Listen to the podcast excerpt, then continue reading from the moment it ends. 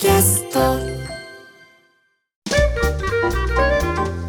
見事なお仕事。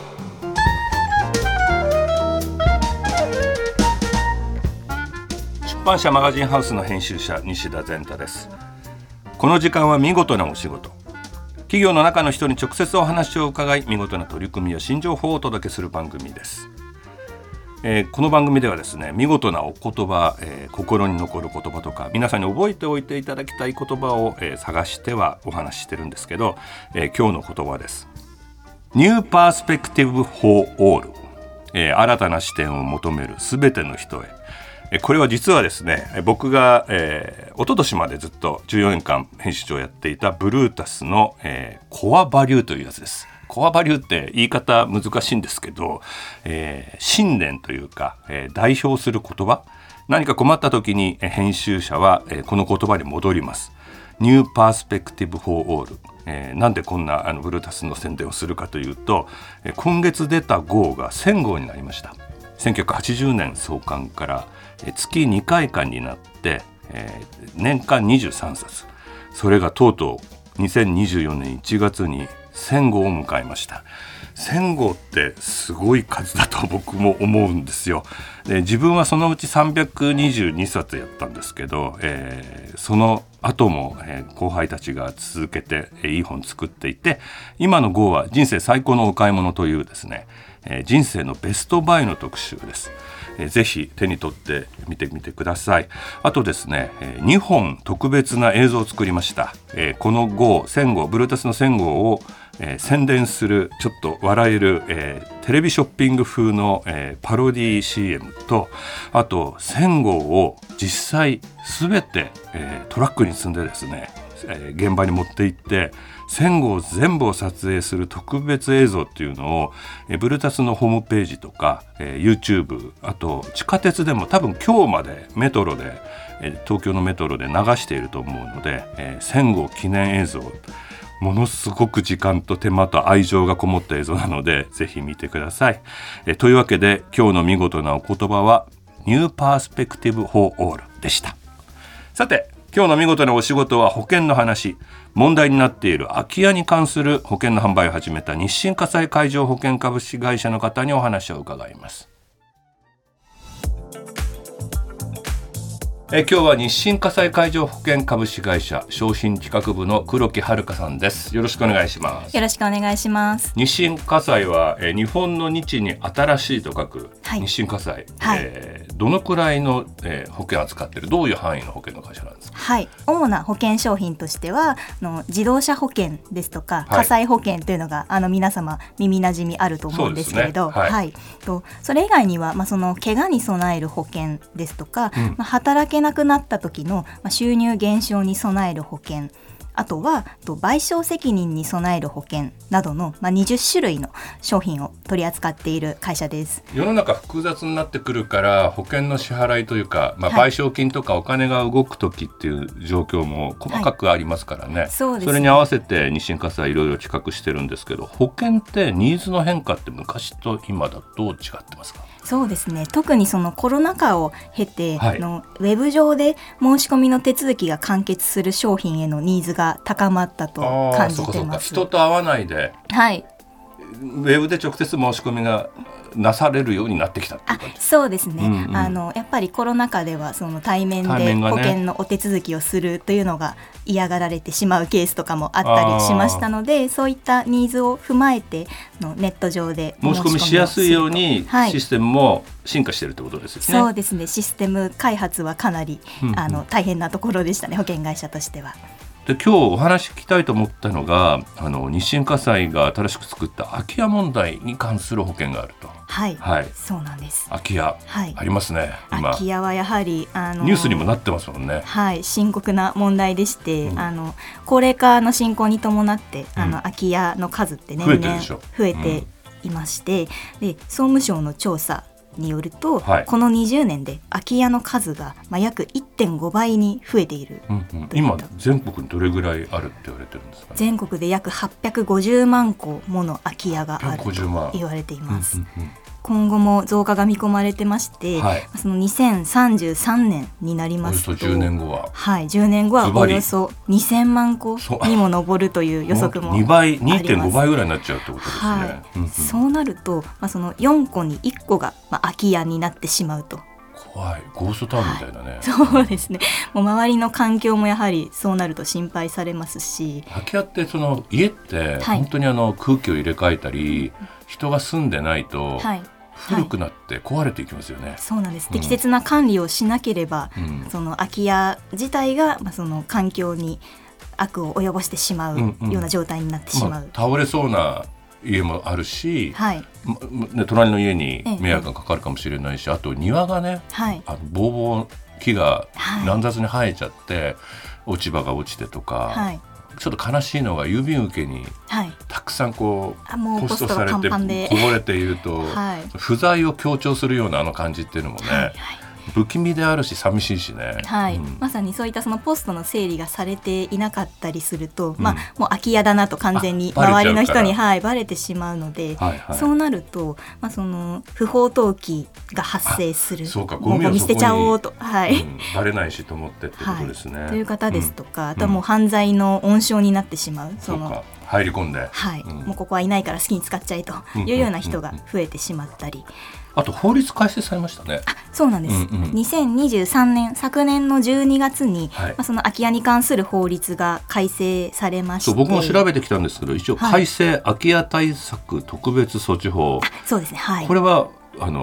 大まかに言うとどういうことなんですか。大まかに言いますと、うん、厳しくなります。厳しくなるというのは、はい、空き家は一応所有者とかがいるわけですね、はい、遺産としてもらったり、はい、もらったりというか引き継いだりする、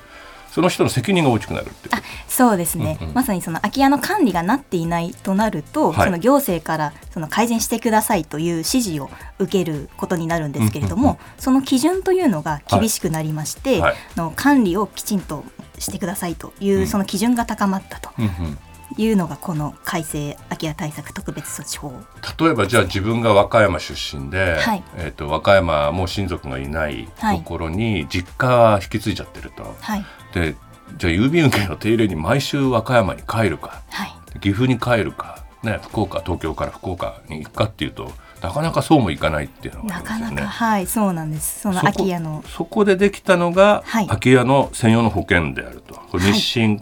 火災の空き家保険、空き家専用保険、はい、そうですね、空き家専用保険というのを日清火災で、うん、新しく開発しまして、うんうん、でこの保険は NPO 法人の空き家空き地管理センターというところと共同開発をしたものでして、はい、空き家を管理するサービスと、うん、空き家に何かあった時の保証が一体化した商品になっております。空き家を管理するサービスってどんなサービスですか。はい、まさにその空き家を管理するサービスを、うん、空き家空き地管理センターが提供しているんですけれども、はい、この管理サービスというのは、うん、建物を外から見て、その異常がないかを点検したりですとか、草木、その庭の、はい、まさにおっしゃっていた草木がボーボーになってしまっていないかっていうのを確認する。でもボーボーになっちゃうんじゃないですか。そうですね、なっている状態を、その定期的にその空き家所有者の方に知らせてくれる。そうなんです、ちょっと限界ですよみたいな、はい、もう手入れしてくださいねということを、うんうん、定期的にお知らせをしてくれます、はいはい。あとはポストもパンパンになってしまわないようにその清掃をきちんと、それはやってくれるんです、はい、やってくれます、うんうん、ベーシックプランな感じですね、はい、そうですね、はい、そちらが、はい、基本的なプランで、うん、でそれに加えて空き家安心管理プラスというより充実した管理をするプランもありまして、はい、そちらはその建物の中も点検をして、じゃあ鍵は預けて、そうですね、鍵は基本的に預けるサービスでして、うん、もう雨漏り起きていないか確認したりですとか、うん、あとは換気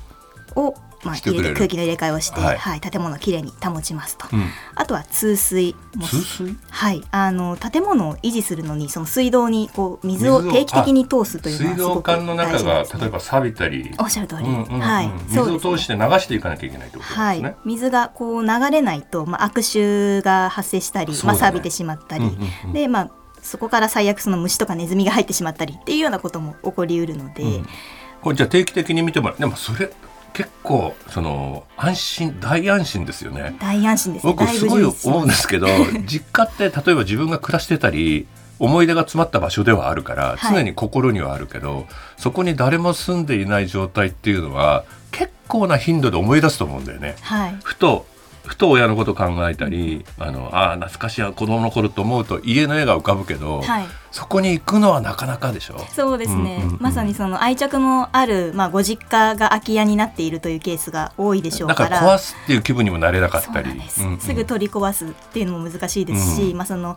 親御さんのもの、大事にしてたものとかがあったりすると その処分もなかなか、ね、あのタンスはなとかね、はい、あの鏡はなってあるでしょうね、はい、と言っても片付けて入ってきれいにするっていうまで踏み込むまでに時間がかかる、はい、その間の保険でもあるとして、はい、あと何かあった時の保証っていうのも、はい、そうですね、こちらがまさに保険の保証なんですけれども、うんうん、と主には、空き家の所有や管理に伴って、うん、その周りの住民の方にその賠償責任が発生してしまった時の保証。そういう時って例えばどんな例がありますか？はい、例えば空き家のブロック塀が剥がれ落ちてしまって、ブロックって危ないよね今ね、はい、うんうん、それがこう剥がれ落ちて、はい、そこをたまたま通っていた通行人の方に怪我をさせてしまった時に、うん、それは所有者の方が管理責任を問われるケースがありまして、うん、そこの保証をするのが、賠償責任の保証ですね。あと不審火というか、はい、ね、火事とか大変ですよね。あ、そうなんです、うんうんうん、空き家、もうもらい火ですとか不審火あると思うんですけれども、うん、空き家に火事が発生した時に、うん、その空き家からの火災が原因でその周りの住宅に、はい、燃え移って、うん、その他の住宅に、その被害があったといった時に、お見舞い金を所有者の方が周りの方にお支払いすることもあると思うんですけれども、うんうん、そういった時のお見舞い金を保険金としてお支払いをするような保証もあります、うん、なるほど。この、空き家専用保険っていいんですか？はい、空き家専用保険、うん、はい、ちょっと空き家のこと気になってる人はぜひ調べてみてください、はい、でも保険ってすごく不思議なもので、はい、まだ来ていない出来事に対して、はい、まさに保険を打っておくわけだから、はい、想像をどこまで広げていいのかがわからないですよね、はい、そうですね、うん、だって心配したら全部が心配だし、うんうんうんうん、心配しないと後でまた失敗するかもしれないって、はい、その頃合いというかきめ細かい形がないから、はい、あとはそのリスクというのもその目に見えない、おっしゃっていたような実感がなかったりするしね、はい、うん、何が危険なのか、何に備えればいいのかというのも、うん、お客様は実際分かりづらいところがあると思いますので、 ある種のサブスクなのに、はい、映画が見られるわけでもないし、うん、はい、通信速度が速くなるわけでもない。そうですね、はい、普段はなかなかありがたみを感じづらいものなんですけれども、ね、何かあった時にはやはり安心していただけるものなので、うんうん、その頃合いとか相手の心をもんぱかるのっていうのは結構保険ってやりがいがありますね、はい、考えがいがあります ね、はい、なのでせめてもの